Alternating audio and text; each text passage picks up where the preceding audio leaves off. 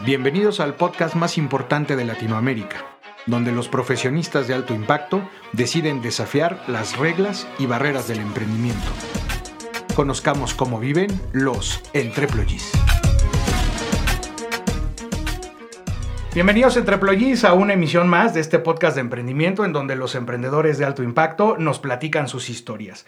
En esta ocasión y como muy medianamente lo hacemos, tenemos gente que le encanta y le apasiona el tema de la ecología, el medio ambiente y cosas que ayudan a que la calidad de vida no solamente de las personas en donde viven, sino de el mundo entero sea muchísimo mejor. Ella es egresada de la Universidad ITESO Guadalajara es ingeniera ambientalista y tiene una especialidad en mercadotecnia. Es pionera como blogger ambientalista también en nuestro país, en México, y actualmente funge como consultora ambiental. Ella, y dándole una grata bienvenida, se llama Chantal Chalita Aceves. Chantal Chalita, bienvenida, ¿cómo estás? Muy bien, muchas gracias. Un gusto estar aquí. Gracias por invitarme. No, al contrario, pues para nosotros es un súper placer que estés acá y que nos platiques todo lo que estás haciendo para cambiar nuestro planeta, que créeme, nos urge a todos, ¿no? Literal, sí, nos mega urge. Pues te platico, estoy como en miles de proyectos, pero al final del día tengo una filosofía de vida que medio ambiente eres tú y todo es naturaleza transformada, entonces te das cuenta que en absolutamente todos lados puedes hacer algo. Por eso eh, el medio ambiente me lo llevé a mi vida y me lo llevé a las empresas y me lo llevé a donde sea que me voy. Entonces, empecemos un proyecto a la vez y te va a encantar darte cuenta de lo que puedes lograr. Ok, eso me gusta. Pero antes que cualquier otra cosa, queremos saber quién es Chantal Chalita. ¿De dónde viene? ¿Dónde nació? ¿Cómo ha venido haciendo su historia hasta lo que estás haciendo actualmente? Uy, esa historia todavía me gusta más. Porque ahorita ves mis redes y dices, no, bueno, esta niña o sea, toda su vida le enseñaron a ser un ambientalista, ¿no? Le enseñaron desde chiquita. Y la verdad es que es todo lo contrario. Eh, yo soy de Guadalajara, soy la tercera de cuatro hermanos y crecí con el sueño de querer ser modelo. Imagínate, yo, mi sueño más grande era estar en las pasarelas, era comprar una bolsa, todo lo que me interesaba era la moda, no tenía ni idea qué era el medio ambiente. Y como mi mamá no me dejó ser modelo, eh, cuando iba a estudiar la carrera hice un chinguaspul, literal. Chinguaspul, piedra, papel o tijera, entre eh, mercadotecnia, finanzas y negocios. Y ganó mercadotecnia. Entonces me metí a estudiar mercadotecnia sin siquiera saber qué estaba haciendo, solo porque soy libanesa y me encantan las ventas. Se me dio muy bien y todo, todo cambió. Ahora sí, como dicen, un video te puede cambiar la vida. Todo cambió en segundo semestre cuando mi hermano me dijo, tienes que ver este video, que se llama The Story of Stuff, la historia de las cosas. Este video que está en YouTube de menos de 20 minutos cambió el rumbo de mi vida. Entonces, lo que te dice este video es eh, que entre más consumimos, más infelices somos. Entonces nos enseñan como a consumir, a consumir, nos meten esa mentalidad de que entre más tengamos o alcancemos o hagamos, más felices vamos a ser, pero la realidad es que no, entonces estás como en esta rueda de la rata típico que vas y vas y vas y no llegas a ningún lado. Y dije, madres, eh, yo estoy estudiando mercadotecnia, estoy estudiando ventas. Y me empecé a preguntar, ¿qué voy a vender? ¿Qué voy a hacer con el resto de mi vida? Y ahí fue cuando quería especializarme en green marketing, que para entonces, ya casi hace 10 años, no existía en México. Y como era la oveja, no voy a decir negra, pero sí rebelde de mi casa, mi mamá me dijo, no hay manera que te vayas toda la carrera. Y fue cuando me presentaron ingeniería ambiental, que es ingeniería química enfocada en sustentabilidad. Imagínate el giro 180 grados.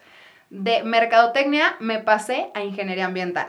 Hasta la coordinadora de mi carrera me dijo, no tienes el perfil, esto no te veo aquí. Y gracias a Dios que era rebelde, volteé y dije, ¿cómo de que no? Y me metí. Y cuando me gradué de ingeniería ambiental, mi primer trabajo me lo dieron también de mercadóloga. Entonces ahí es cuando ya se fusionó y se hizo esta creación que ahora sí pues, me dedico a green marketing. Órale, eso está bien interesante. ¿Cuánta gente no de repente cambia de carrera porque pues al final descubre, ya sea al principio, a la mitad o más adelante, que pues lo que había escogido al principio no era lo, lo, que era para él, ¿no? Y ahora pues tú ya encuentras como un nicho muy específico en esta parte verde. ¿Sabes qué es lo más padre? Eh, durante ese camino también emprendí varios negocios, entre ellos uno de test, o sea, todo súper diferente. Te digo que, Estaba haciendo estrategias de marketing para restaurantes, salones de belleza, barberías, haciendo activaciones para refrescos. O sea, ¿cómo te explico? Un poquito de todo. Ah, porque quería ser modelo. O sea, ahí, ahí- ahí en ese momento también, o sea, No, esto fue durante la carrera y cuando me gradué. Y también trabajé en relaciones públicas y todo. Pero a lo que voy es, aunque no sepas qué quieres hacer, ni cómo, ni cuándo, ni por qué, ni nada, todo lo que vas haciendo en el camino suma. Porque aprendes, porque todos esos aprendizajes en algún momento, cuando sí estés haciendo lo que quieras, te van a servir. Entonces, esta, la vida en sí es un camino lleno de aprendizajes, experiencias, que hasta los fracasos se vuelven la lección que necesitabas para el siguiente proyecto. Sí, de hecho aquí siempre tocamos esa parte que, que- que estás diciendo de los fracasos. O sea, el fracaso te da la oportunidad de hacer una evaluación de lo que hiciste bien, mal o regular y te ayuda a que mejores. Sin embargo, no sé por qué el fracaso siempre lo hemos dado una connotación negativa y creo que eso debe de ir cambiando. Hay proyectos como, no sé si has escuchado, como Fuck Up Nights, que se dedican a hacer ese ya me tipo invitaron, de... me ¿Ah, sí? invitaron. ¿Y quieres saber lo más divertido de todo? I fucked up in fuck up nights. O sea, quise como hacer mi presentación divertida y no me salió. Entonces soy de esos casos que hasta en fuck up nights, o sea, la regué. O sea, para, para, para darle más sabor al proyecto, La rematé, también ahí. la rematé. Pues, pues fíjate, con ellos nosotros hemos hecho también algunos proyectos y es bien interesante cómo estos fracasos ayudan a los presentes a, a qué, pues a, a, pues ser empáticos, ¿no? Y no cometer los errores que cometen los demás. Pero eso está interesante. Ah, no sabía, ¿eh? Que Sí. habías estado ahí. Qué interesante. No, y ve, hablando de fracasos, está bien padre porque ahora sí empieza el camino empresarial. Eh, cuando me gradué y te estaba platicando que me invitaron a trabajar de mercadóloga, eh, llegué a trabajar hasta en tres agencias diferentes en, Meji- en Guadalajara. Eh, estaba empezando mi negocios de té y empecé con mi blog. Pero al mismo tiempo había salido con toda esta información de la carrera y estaba como abrumada queriendo ser esta ambientalista perfecta, ¿no? Entonces estaba intentando ser zero waste, vegana, minimalista, un poquito de todas las tendencias y los estereotipos de ambientalista. Y te juro, traía una doble vida que me daban unos ataques de ansiedad y sufría muchísimo. Y literal dije, ya no puedo más. Y fue, fue cuando renuncié, así de un día para otro dije, ya no puedo con esto y renuncié a todo mi trabajo de mercadóloga, a las agencias, a todo lo que estaba haciendo. Renuncié de un día para otro y le dije, papá, voy a ser mantenida un ratito más, discúlpame, o sea, ya no puedo con esta doble vida. Y también estaba intentando ser vegana. Y tampoco como mi mamá es chef, imagínate, mi mamá cocina delicioso y yo intentando no comer la mitad de lo que cocinaba. Entonces sufría muchísimo y fue cuando empecé con una campaña que se llama Día sin carne. Y esta cantidad como de fracasos que te digo que sientes de que estás con doble vida, que no sabes qué está pasando, ahí es cuando empezó todo mi camino, porque fue cuando le vendí mi primera consultoría ambiental al grupo restaurantero más grande del país, al Sonora Grill. Al grupo restaurantero, perdón, de carnes más grande del país, intentando ser vegana, o sea, toda la ironía de la ironía. Y ahí empezó como mi crecimiento empresarial y la sorpresa de todo lo que puedes hacer de medio ambiente y sustentabilidad en donde menos te lo imaginas. Wow. ¿Y cómo llegas aquí a este grupo de, de Sonora Grill? Estuvo padrísimo, porque te digo, renuncié, ya no sabía qué iba a hacer, quería ser un ambientalista, y un amigo eh, que se dedica a relaciones públicas, era el primer aniversario de la sucursal de Puerta de Hierro, y me invitó con unas amigas, porque yo también en este tiempo estaba un poquito como de RP, me invitó y resulta que ahí estaba el dueño, lo paseó por el restaurante a presentarle a todo mundo y llegó conmigo y le dijo, ay, esta es mi amiga que es blogger de medio ambiente y se dedica a todo eso de la sustentabilidad. Y volteó el dueño y me dijo, ay, yo me quiero meter a todo eso, pero no sé cómo. Y le dije, ¿cómo? No te preocupes, yo te ayudo, pero si de verdad quieres, si no, pues no hay que perder el tiempo. Y volteó y me dijo, no, sí, hazme una propuesta. Agarré mi plan de estudios de la carrera, le hablé a un compañero y le dije, tenemos este cliente, ¿qué le vendemos? Así, tal cual. Eh, hice una lista de todas mis materias, de todo lo que se me ocurría, de calidad del agua, calidad del aire, legislación ambiental, residuos sólidos, áreas verdes, un poquito de todo. Le puse un precio pedorrísimo, que según yo, bueno, era altísimo.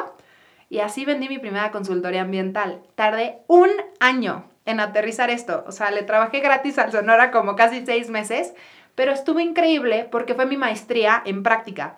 Ahí me di cuenta todo lo que puedes hacer hasta en un restaurante. Y ya al año fue cuando empezamos, ya se formalizó todo y se creó el Departamento de Sustentabilidad del Grupo Sonora Grill, del cual soy directora, ya llevamos tres años y llevamos tres proyectos aterrizados increíbles.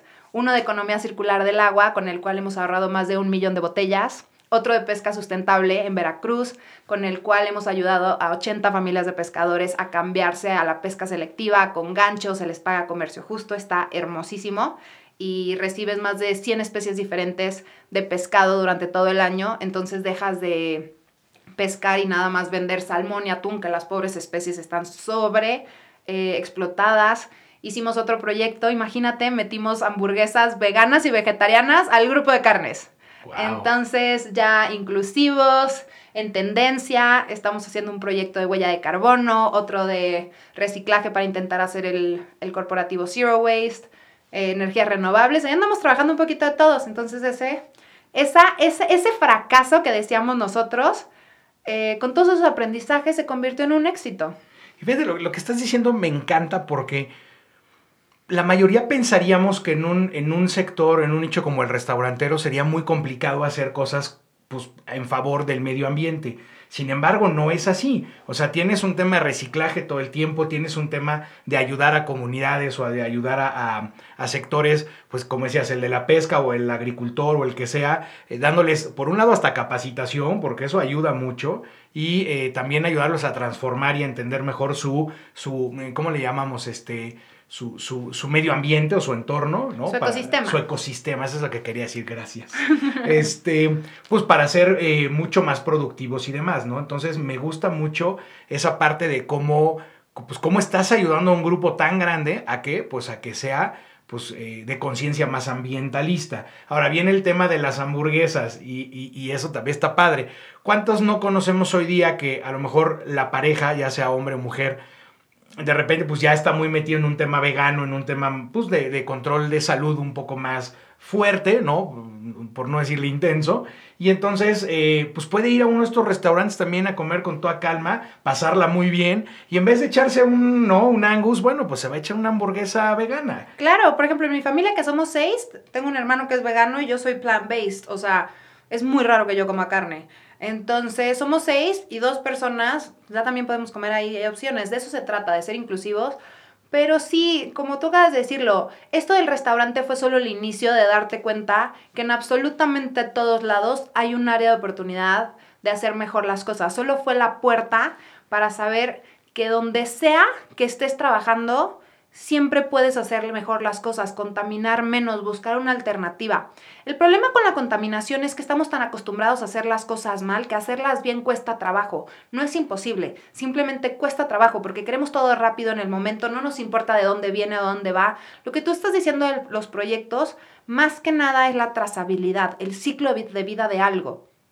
Por ejemplo, eh, Ahorita, lo que te dije al principio de que medio ambiente soy yo y que todo es naturaleza transformada, cuando doy conferencias de eso se trata. Es como, no quiero decirte que lleves el topper, que lleves el termo, que no agarres la bolsa, porque esas son acciones muy básicas, pero con eso no transformas el mundo. Tienes que transformar tu nivel de conciencia para entender que tú eres parte de ese medio ambiente. No hay que decir, ay, pobrecito el animalito o el medio ambiente allá afuera. Decir, no, si quiero ser súper egoísta y solo pensar en mí, de todas maneras me tiene que importar el medio ambiente porque todo está conectado. El aire, el agua, el suelo, lo acabamos de ver en la pandemia. No importa el nivel socioeconómico, en qué parte del mundo vivas, a qué te dediques, a todos nos agarró por parejo. Y eh, la crisis climática y de, y de contaminación realmente no es que se vaya a acabar el planeta. El cómo está funcionando el planeta al que le está afectando es al ser humano. Entonces, simplemente el entender esto y empezar a fijarnos, a ser conscientes de esto, nos da la oportunidad de hacer muchísimos cambios.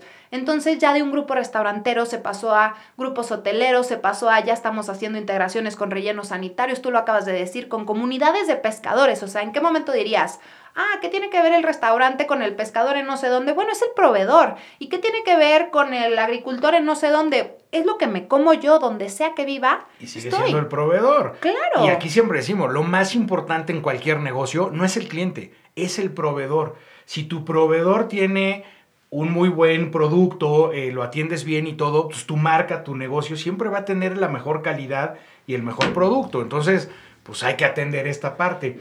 Ahorita que hablabas de cambio climático, eso está bien interesante. Justo esta semana estaba yo leyendo de los famosos cerezos en Japón, ¿no? Y, el artículo, bien preocupante, decía, se em, acaban de brotar las flores de los cerezos en Japón y es algo hermoso, sin embargo es algo muy preocupante. ¿Por qué? Porque se adelantó el ciclo un mes y parte de lo que tú decías, ¿cómo le afecta al ser humano y su entorno el que el cambio climático ¿no? esté modificando algunas cosas? Sí, la verdad es que lo ves en todos lados. Entonces, eh, yo creo que el secreto, como te digo, nada más es ser conscientes. Por ejemplo, ahí nos fuimos en el lado del restaurante. Pero ahorita antes de venir contigo estaba en una junta con una persona que se dedica a reciclaje textil. Y le estaba platicando de que cuántas personas todos los días me preguntan, oye, quiero reciclar mi ropa, ¿qué hago? Y tú, no te, y tú ves ropa, ¿no? Como que dices, ves ropa y ves basura. Pero esa ropa antes o era petróleo y era plástico, el famoso plástico que a veces decimos es el peor del cuento, es una materia prima hermosísima, tiene muchísimas eh, virtudes y ventajas, problema es cómo la usamos, porque si la usas para eh, funciones desechables, pues se vuelve algo horroroso porque es un material con una durabilidad de miles de años para una función desechable. Pero hay otras funciones como que vuele un avión y esté ligero, que gracias al plástico se puede, o hasta la llanta de una bicicleta si quieres ser ecológico. bueno, hasta órganos ya, ¿no? Sí, este, claro. Trasplantes de órganos. O las personas que están conectadas en los hospitales están vivos gracias al plástico. Entonces estaba platicando con esta persona y está increíble porque lo que para alguien es, la, es, es basura, para otra persona, o sea, basura igual a problema, para otra persona es lo que necesita o es la solución. Entonces nada más nos falta yo creo que, es como mi secreto del negocio, se los pasos si quieren trabajar en lo que sea que tenga que ver con medio ambiente, que literal se puede, en la industria que tú me digas, ahorita estoy metida en todas menos farmacéutica y minería porque se me hacen muy complejas, pero en todas las demás, la que me preguntas, te puedo decir algo que esté haciendo, es entender que todo viene de algún lado y va a algún lado. Entonces, si te empiezas a preguntar, te vas a dar cuenta que hay áreas ahí donde puedes hacer negocio, donde puedes tener un ahorro en eficiencia. La sustentabilidad es económico, social y ambientalmente viable. ¿Por qué? Porque económico vivimos en un, en un mundo financiero, que todo se rige a, través del dinero porque es la, es la moneda de cambio de nuestro tiempo, de nuestro trabajo, de nuestro conocimiento. Es la moneda que todos entendemos. Entonces, tus proyectos siempre tienen que ser económicamente viables porque es el estilo de vida que llevamos en la realidad actual. Bien o mal, así funciona. Entonces, económicamente viables, socialmente viables porque los seres humanos dependemos de otros seres humanos. Entonces nos tiene que importar la persona detrás o adelante o en medio de los proyectos, servicios, acciones, todo lo que hagamos, tiene que importarte la persona. Y ambientalmente hablando, porque como te digo, todo es naturaleza transformada. Hasta el teléfono por el que nos están escuchando ahorita, si tiene metal, el metal viene de las minas y era una montaña. Si tiene plástico, viene del petróleo. Si tiene vidrio, era un banco de arena. Como que no vemos eso. Entonces, cuando es ambiental, es que me importa ese ecosistema del que estás hablando. Entonces, si tienes esta conciencia presente, de verdad, si eres abogado, puedes ser abogado ambiental. Si eres dentista, puedes ser dentista ambiental. Si eres... Eh, lo que tú me digas, financiero, ambiental. Si eres eh, maestro, puedes ser maestro ambiental. Lo que digamos. Ay, es una necesidad ya, ¿no? O sea, al final. de supervivencia. De verdad, no estamos consumiendo el planeta de una manera muy acelerada. Y como dices, a lo mejor no exageremos, pero, pero podemos poner el pequeño granito de arena en los pequeños detalles que haces en tu día a día. Si no quieres, ¿no? Este, ser como más activo en esta parte ambiental. Hicimos una campaña muy padre hace un par de años que se llama eh, Ambientalista Imperfecto y justo de eso se trata. Como que le preguntas a las personas, ¿te consideras un ambientalista? Y la cantidad de personas que levantan la mano es mínima, como si de verdad ser ambientalista fuera algo complejo o completamente ajeno a ti. Y la realidad es que todos somos, ambientalistas o no, porque somos parte del medio ambiente. Estás hecho de la misma, ahora sí, la tabla periódica que veías en primaria y en secundaria, que decías, nunca en la vida voy a volver a verla. esa tabla periódica de los elementos, eso eres. Eres H2O, eres agua 60% y el otro resto eres una combinación de los elementos entre nitrógeno, fósforo, calcio, de todo, que tú conoces como piel, órganos, todo, y es exactamente de lo que está compuesto todo allá afuera. Entonces, eres un ambientalista. Nada más que hicimos un estereotipo tan pesado del ambientalista que las personas no quieren como tomar esta responsabilidad. Pero cuando eres un ambientalista imperfecto, que sabes que la vas a regar porque en el día a día hay cosas que no puedes evitar, te quitas la culpa, te quitas el peso y te das la oportunidad de hacer algo. Pero está todavía más padre, como te digo, si eres un, o sea, ambientalista consciente en tu vida, que haces pequeños cambios, pero a la vez también te lo llevas a lo que sea que vayas a emprender o a tu negocio, porque hasta puede ser económicamente viable, ya sea en ahorro, en eficiencia, en un beneficio mercadológico, en lo que tú quieras, y puedes estar aportando algo al mundo. Esto, esto que tú estás viendo que está mal allá afuera, que dices, no manches, se están quemando los bosques en todas partes del mundo, se está derritiendo el polo, se están extinguiendo especies y que piensas que no tienes conexión directo con ellas, la verdad es que sí la tienes todos los días con todas las decisiones que hagas de compra, de alimentación, de lo que te pones en la cara, en el pelo, con lo que te vistes, está directamente relacionado con esa crisis ambiental que ves completamente del otro lado del mundo. Sí, es, ayudas o perjudicas, ¿no? Exacto. Oye, a ver, dinos algo, Chantal. Eh, ¿Cuál crees que es el desafío más complejo que enfrenta una persona cuando quiere volverse ambientalista? O una empresa, ya que tú estás asesoras empresas. Cosas. Una es que te abrumas de información, como te digo, como que crees que es muy complejo. Entonces te abrumas y dices, ok, ya soy consciente, ya quiero hacer algo, ¿por dónde empiezo? Y ahí como que todas las personas se quedan en shock y ahí se quedan. De que, ok, quiero hacer algo y luego dicen, ay, no es muy difícil, mejor no. y ahí murió. Y la segunda, las personas que se vuelven conscientes que sí lo quieren llevar a la acción, les da, ya se hasta hizo un término médico, pero les da ecoansiedad. O sea, una ansiedad pero eco por el tema, el, o sea, todo esto que está pasando ambiental, como que empiezan a sufrir al respecto. Entonces, eh, a mí me fascinó mi filosofía de vida, que, que, que más bien no adopté, sino creé conforme a la práctica, porque yo pasé por todo eso, lloraba, había días que lloraba, había días que digo, ¿para qué vivo? Había días que me peleaba con mi mamá, porque como te digo que es chef, llegaba con 100 bolsas de plástico, y yo, mamá, nos estamos acabando el mundo. Entonces como que sufría. Qué rico tener una mamá chef. Ay, sí, qué delicia, la verdad. ¿Qué especialidad de comida? Ay, la libanesa y la mediterránea le sale hermosa. Qué rico. Sí.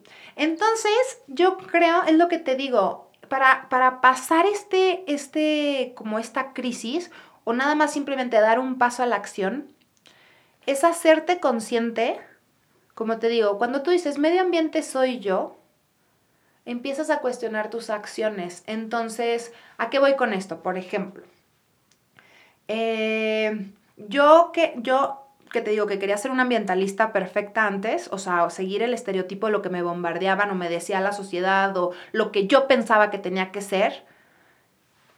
No sé, pensaba que tenía que ser Greenpeace, pensaba que tenía que ser vegana, pensaba que tenía que ser todo esto. O sea, te vas al extremo. Te vas al extremo y lo intentas y hay veces que como que te sientes fracasada o como te digo, abrumada. Entonces estuvo muy chistoso porque un amigo me dijo, Chantal, nadie oculta la cruz de su parroquia, tú no eres así, tú eres de tal manera, vives en una familia tal, de una forma tal, acéptalo. Entonces cuando volteé me relajé y dije, ok, medio ambiente soy yo, ¿qué puedo ser desde donde estoy, como soy, lo que hago, como vivo? Lo que tengo. Lo que tengo y empecé a hacer un cambio a la vez. La contaminación, acuérdate de mí, son malos hábitos, son malos hábitos. Entonces empecé a ver qué hacía ok, no puedo ser vegana. ¿Por qué? Porque simplemente tal vez no quiera. Pero entiendo que el consumo de carne contamina muchísimo. Bueno, pues un día, un día decir, hoy voy a hacer, hoy voy, a comer sin un animal en, la, o sea, en mi plato. Un día le voy a dar respiro a los animales del mundo en mi plato. Con una decisión así, si todos lo hiciéramos, se acaba el problema ambiental del consumo de carne. Imagínate. Una decisión así de sencilla. Entonces, por favor, ¿qué te cuesta? Un día sin carne. Segundo, ya sé que me gusta el café. Todos los días vamos por un café. Hasta los bloggers me da pena de que se puso de moda, ya sabes, salir con la foto con tu Starbucks o tú estás tomando en tu envase de plástico, güey, eso no está padre. Estás desperdiciando. Tú vas por el café, acuérdate. Si te llevas real el termo, de lunes a viernes, son más de 260 vasos al año por una persona que va por un café.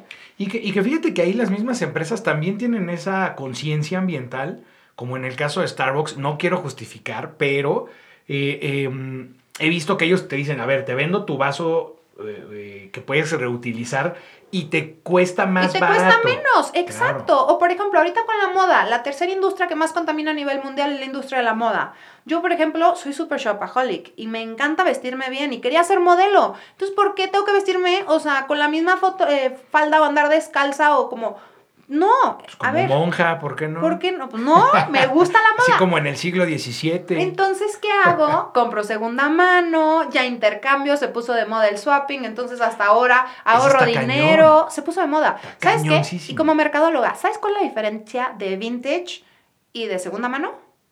¿Sabes cuál es? No. Nada, vintage te lo venden 10 veces más cara porque es un término cool y segunda mano es como Sí, sí, chapa. es de- ya, ya está usado, qué asco. Imagínate, nada más por marketing puedes pagar 10 veces más por algo y el otro lo, lo rechazas porque... Entonces cuando te das cuenta dices, no pasa nada. Y ahorita que dices de, este, de, de esta moda, conocemos a alguien que va a venir próximamente de una eh, marca que se llama Shopology. Eh, No ella se, de- se dedica a, a eso. Y es representante de marcas como Louis Vuitton este, y demás. Y, y- y justo es lo que hace, ¿no? Y ayuda, como dices, un poquito con el tema de pues reciclar, ¿no? Al final no Para pasa que nada. me entiendas, hasta Patagonia ya está haciendo todo este modelo de economía circular que le regresas prendas, las reparan y las revenden.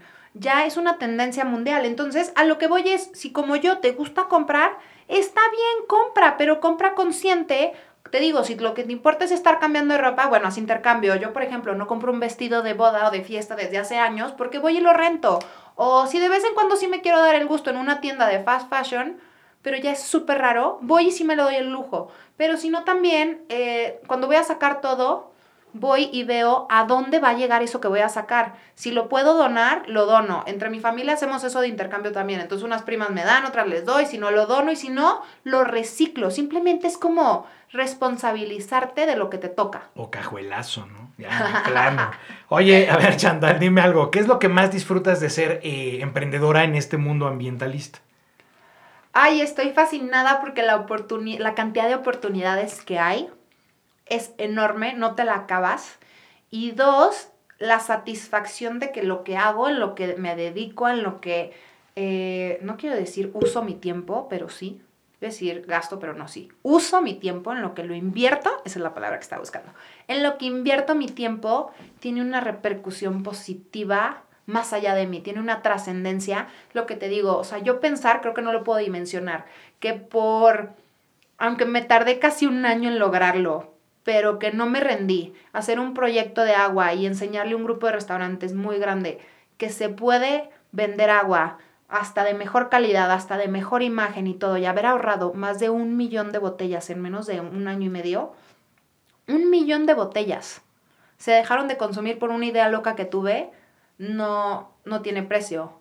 O saber que 80 familias de pescadores, 80 personas que se dedican a la pesca ya no están matando cientos de miles de rayas, de tiburones, para que les paguen 5 pesos el kilo, sino están pescando de una manera un poquito más consciente, también es bien bonito. Entonces yo creo que cualquier emprendimiento que hagas o a lo que te dediques, pensar que puede tener una trascendencia, que estás haciendo un bien, como decíamos, o haces o, ayudas o empeoras. Entonces, unirte a estos superhéroes o ecohéroes de estar de este lado que estamos haciendo más bien que mal, creo que está padrísimo. Oye, a ver, platícanos.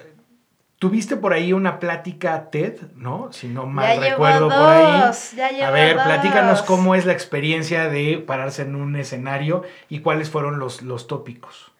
Mi TED Talk, justo el primero, se trató de ser un ambientalista imperfecto, como de, esta, de este camino que te dije de 10 años que ya llevo, de darme cuenta que el medio ambiente, de, querer salvar el mundo, de esas veces que te abrumas y ver estos problemas ambientales y traerlos a mi realidad, como te dije de lo que está, me di cuenta una, una, en primera instancia, se trata de cómo me di cuenta que físicamente, químicamente, científicamente estoy hecha de absolutamente todo lo que está allá afuera.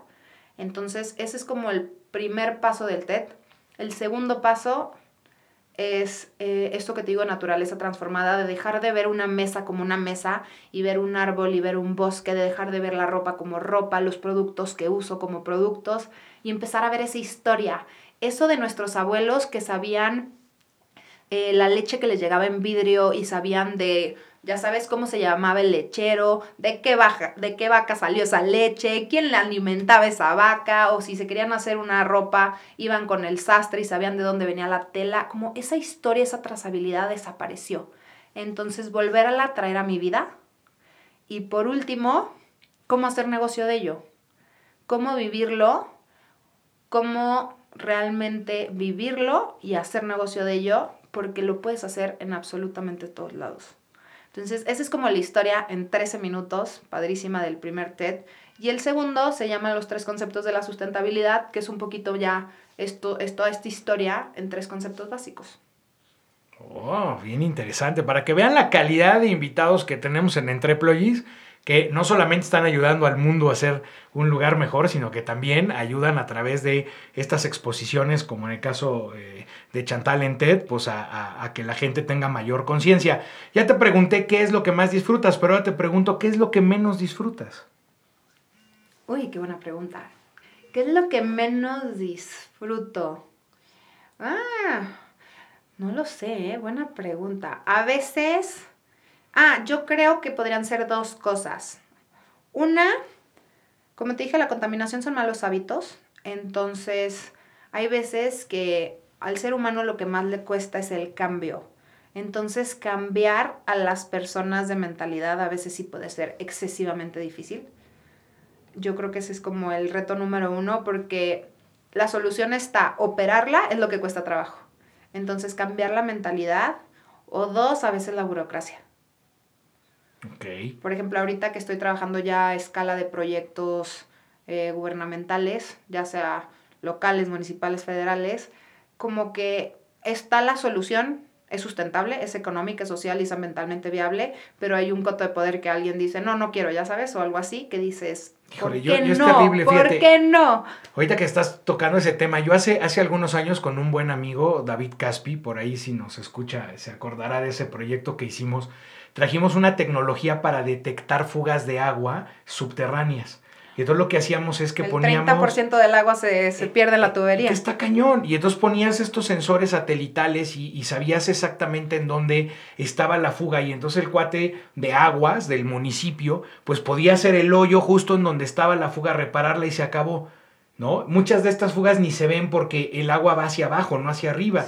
Eh, los municipios reparan cuando sale ya la fuga pues como bien dices, por temas burocráticos, por temas de quién sabe qué, que no nos vamos a meter, resulta que nunca pudimos meter este proyecto y era un proyecto realmente bien interesante para ayudar a, pues, cuidar el agua, que cada vez es menos, sobre todo aquí en, México, en la Ciudad, Ciudad de, México. de México. tenemos un problema enorme. Sí, yo creo que esos son los dos retos más fuertes, pero por eso me gusta, más que llamarme a mí mismo ambientalista, me gusta decir que soy empresaria verde, porque cuando haces un modelo de negocio, que ya sea tenga un beneficio, te digo, tanto en ahorro, como en ganancia, como en mejor imagen, como en algún beneficio de algo, es mucho más fácil entrar. Entonces me encanta trabajar con iniciativa privada, con empresas, porque siento que si ya sé qué estoy haciendo, voy por el sí.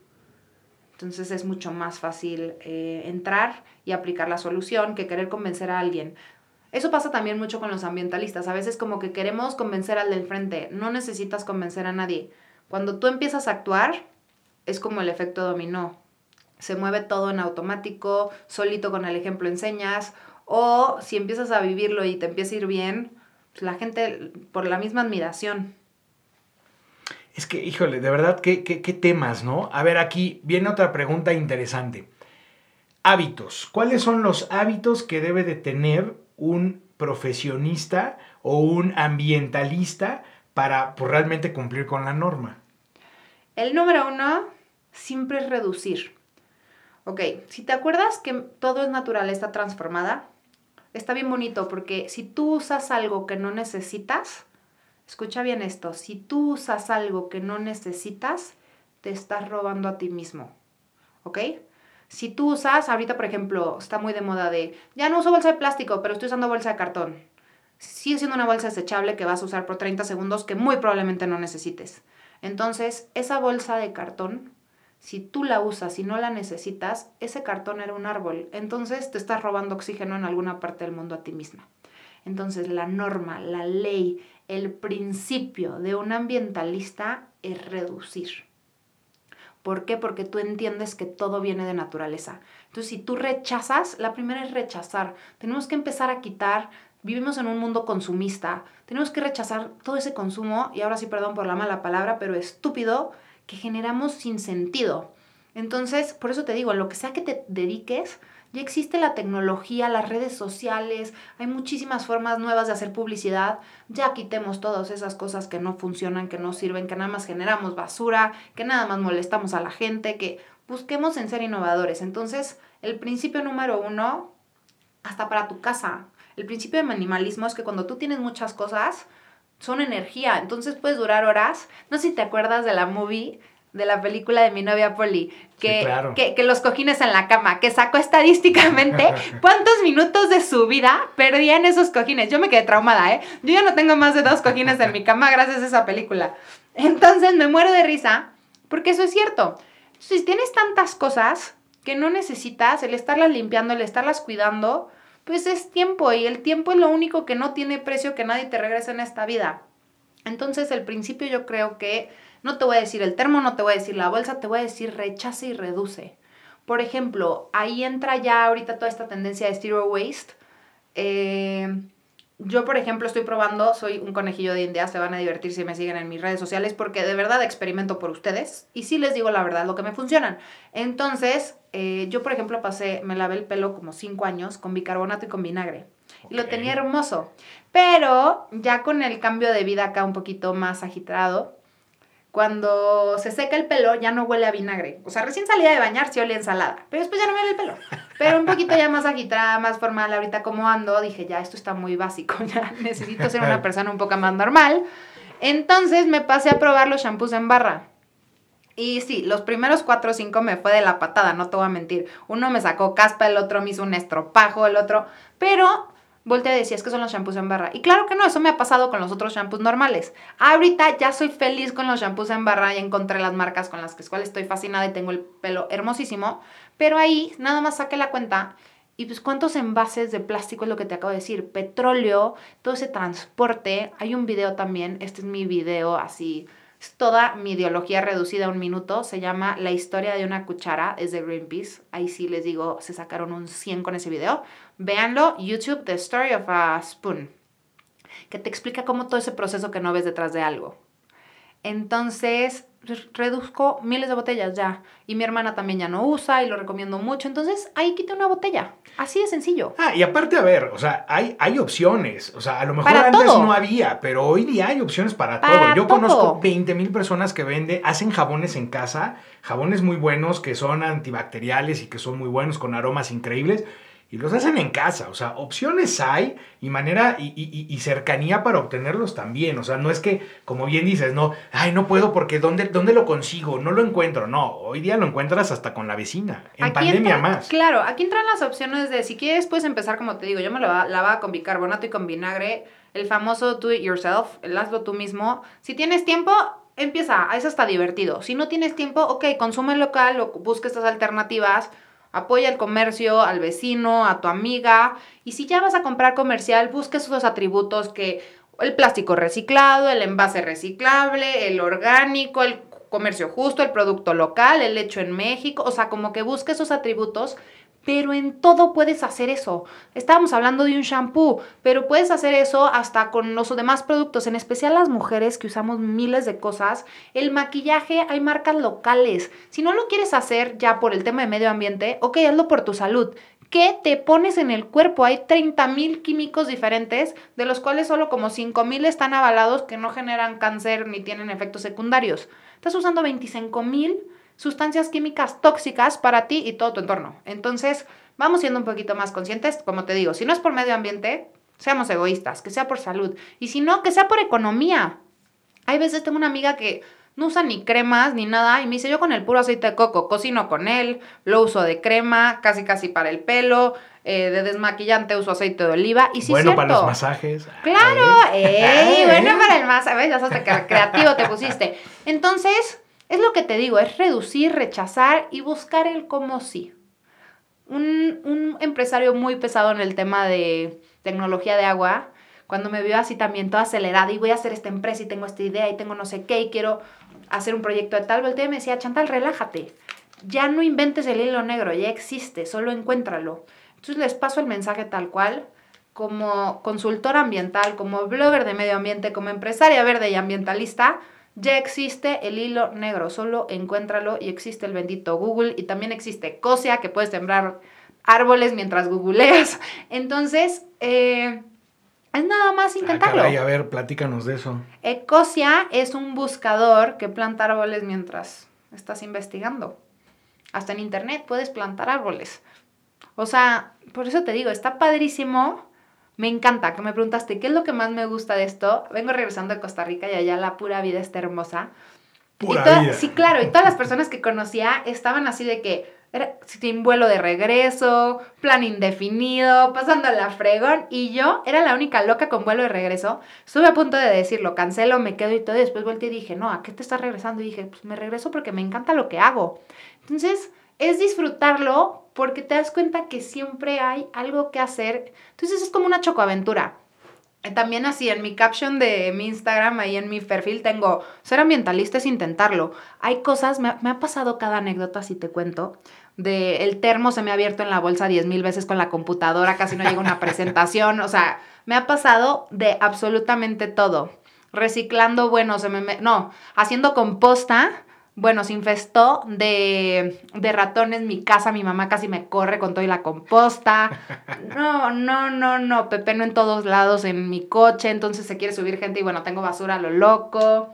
Me han pasado cada cosa, pero es divertido te digo, experimentando me saqué caspa y ahora luego tenía que ver con doctor cómo me la quitaba. Y aparte es parte de tu esencia, es parte de lo que tú estás haciendo y es parte también importante del cambio que estás tratando de hacer pues en las personas. Yo siempre he dicho, cuando tú das el ejemplo haciendo algunas cosas, no tienes que venderle la idea a los demás que están a tu alrededor. Se vende solo. Se vende solo. De verdad, esa gente, como decías hace ratito, que, que, que, te quiere obligar a que tengas una creencia tal, eso, eso es absurdo.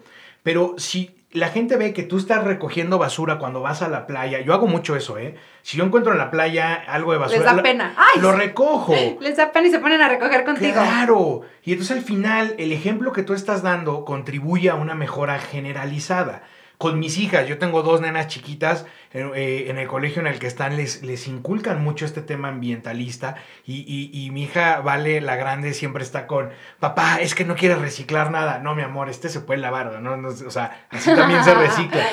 Pero es padre porque es parte del ejemplo y yo creo que no es un tema de querer cambiar el mindset de las personas a través de obligarlos a que piensen como tú, sino cambiarlo a través del ejemplo que tú estás dando. Y creo que tú lo haces muy bien. Te voy a contar una historia. Yo, por ejemplo, cuando estaba intentando ser vegana, pues llegaba y mi mamá había hecho, no sé, soy fan del cordero y acaba de ser cordero y pues yo lloraba porque en mi día, o sea, lo tenía enfrente y me lo quería comer. Entonces decía, mamá, por favor, hay que hacer un día sin carne y volteé y me decía, no, o sea, yo eso no.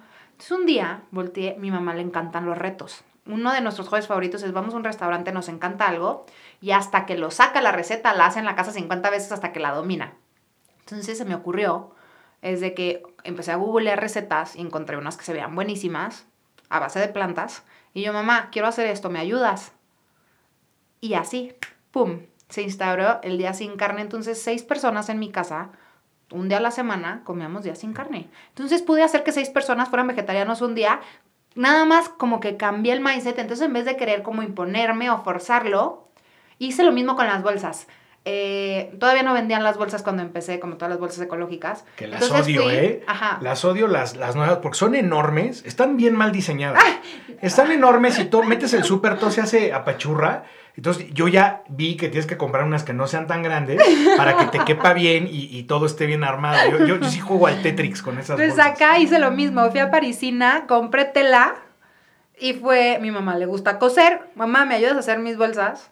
Entonces me empezó a ayudar a hacer mis bolsas, un día se las llevó, fuimos juntas, las usó, y voltearon y le dijeron, oye, ¿de dónde las sacaste? Y andaba toda orgullosa, mis hijas las, mi hija las hace, ya, ya las vendía yo. Y bueno, ahora ya se las lleva, pero por gusto, ya le encanta presumir que sus bolsas. Entonces, pero al principio cuando la regañaba por las bolsas, me agarraba de las greñas con mi mamá, era un pleito.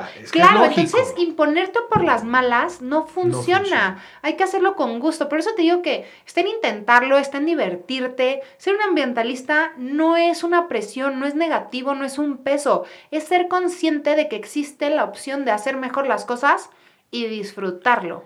Yo si un día agarro una botella de plástico porque no tengo otra opción, ya no sufro ni me, ni me, o sea, ni me siento culpable porque estoy haciendo algo más que estoy quitando millones. Entonces me da como que ese rango que hasta cualquier empresa lo sabe que tienes un porcentaje de merma o rango de, o sea, de regarla y no pasa nada.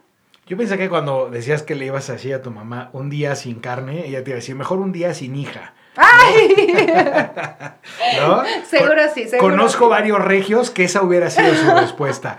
Ah, sí, te digo que a mí cada, con cada proyecto que, o sea, hacía era de te me vas con todo y tú. Sí, claro. Mi querida Chandal, pues ya estamos acercándonos al cierre de esta, de verdad, muy divertida y bien interesante entrevista. Y aquí, bueno, pues eh, como siempre tenemos y le hacemos honor al juego de mesa, el maratón, donde pues nosotros les hacemos una pregunta a ustedes como invitados y vemos si en nuestro tablero virtual avanzan los entreployis o avanza la ignorancia. Entonces, ahorita voy a agarrar el maratón y te voy a eh, invitar a que agarres una carta y me des un número del 1 al 6, yo te hago la pregunta y ya vemos pues qué tanto estamos, eh, digamos, eh, actualizados en temas de información. Ya, ya me vi, o sea, ya vi a la ignorancia ganar, soy malísima. No. No te creas. Vamos a ver, pues. Fíjate, a ver. Qué nervio. Perfecto. A ver, del 1 al 6. 3. La 3 es la fácil. Dice aquí, ¿qué país excomunista europeo se dividió en dos repúblicas independientes en 1992? ¿1900 qué? 92. Yo todavía no nacía. Eh, Alemania, no, Alemania fue mucho antes, no, estaba pensando en Berlín, luego pensé en Corea. Dios, espérame, europeo. Europeo. ¿Qué país excomunista europeo se dividió en dos repúblicas independientes en 1992? Tenía un año, no se vale. Bueno, mira, te voy a, dar un tip. Hay muchos eh, modelos que son de ahí. Eh, Polonia. No, por ahí, por ahí, pegadito. Es una república. Ahora. Checa. Exactamente. Checoslovaquia, que se dividió entre ¿eh? República Checa y Eslovaquia. hay, mujeres guapísimas por allá y muchas son, ¿no? Modelos y, demás. por... sí. Te vas a dar otro chance porque aquí siempre les damos la segunda. Vamos a acabar esta entrevista súper mal. Venga, venga. Eh, otro número. Eh, seis. Seis. La seis es la más fácil. Siempre yo digo lo mismo. Sí, ya sé. Eh, ¿A qué lugar acuden los judíos en Jerusalén para llorar sus culpas? Uh, eso está muy fácil. No manches. Sí, sí, sí, espérate, sí me la sé. Es que estoy nerviosa, me pusiste nerviosa. Ah, es que tú eres libanesa. Sí. Ah. la vi. Ya sé. Al muro de las lamentaciones. Es correcto. ¡Eh! Es más, eh, aunque no seas judío, ¿eh? Pues, pues de cualquier religión y llegas. su religión. Y metes hasta tu papelito. Es maravilloso. Pero ahora te voy a dar la revancha, fíjate. ah, ¿me está, toca? Aquí está la mía. A ver, vamos a ver. A ver, pues que sea el número. Eh, el número uno. No creo que la tenga. Fecha de la noche de Tlatelolco. Fecha de la noche de Tlatelolco. 2 de octubre. ¡No hay manera de qué año! de 1968. No, te estás pasando. Otra. A ver. La 6. El, basílico era un animal mitológico que tenía una muy peculiar manera de matar. ¿Cuál? Ahí sí me lo pusiste bien.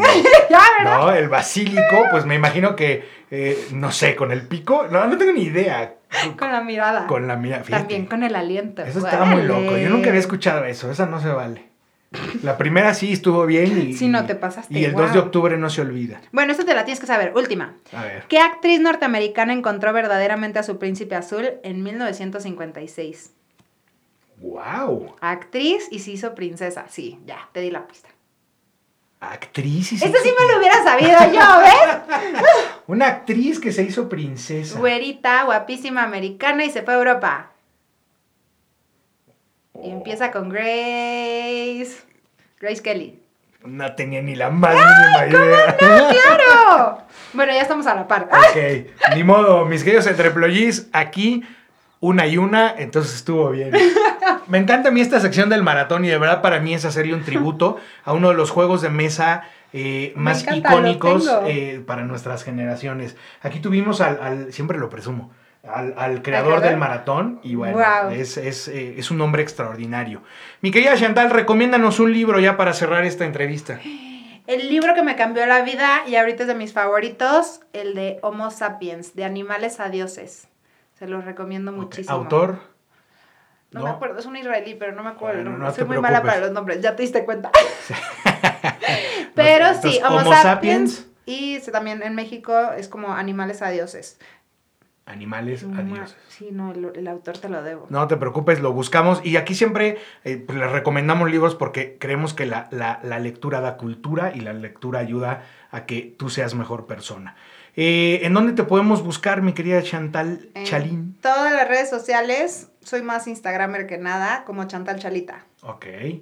Pura, así, así estás, Chantal, Chalita. Mi nombre En y Instagram. así mi apellido, literal. Exacto, eso es lo que yo le preguntaba. Pensé que era así le decían de cariño, pero no. Dice que es el apellido. Eh, si alguien te quiere buscar para algún tipo de proyecto a través de tu Instagram o... Sí, eh, ahí está mi correo y es chantal arroba greenmebyc.com, pero ahí vas a encontrar todo. Contesto todos los mensajes, DMs, eh, todo.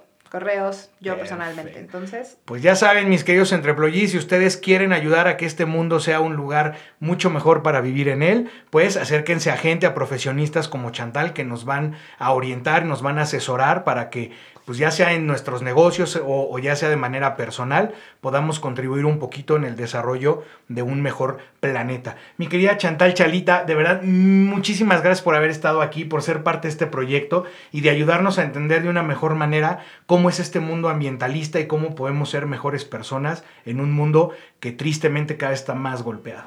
gracias a ti. Muchas gracias a todos por escucharnos. Un beso. Bueno, pues queridos entreployis, como cada semana están ustedes muy bien informados. Gracias por ser parte de Entreployis. La siguiente semana tendremos una historia nueva de emprendimiento de alto impacto. No dejes de suscribirte a nuestro canal y seguirnos en nuestras redes sociales en Facebook e Instagram. Hasta pronto.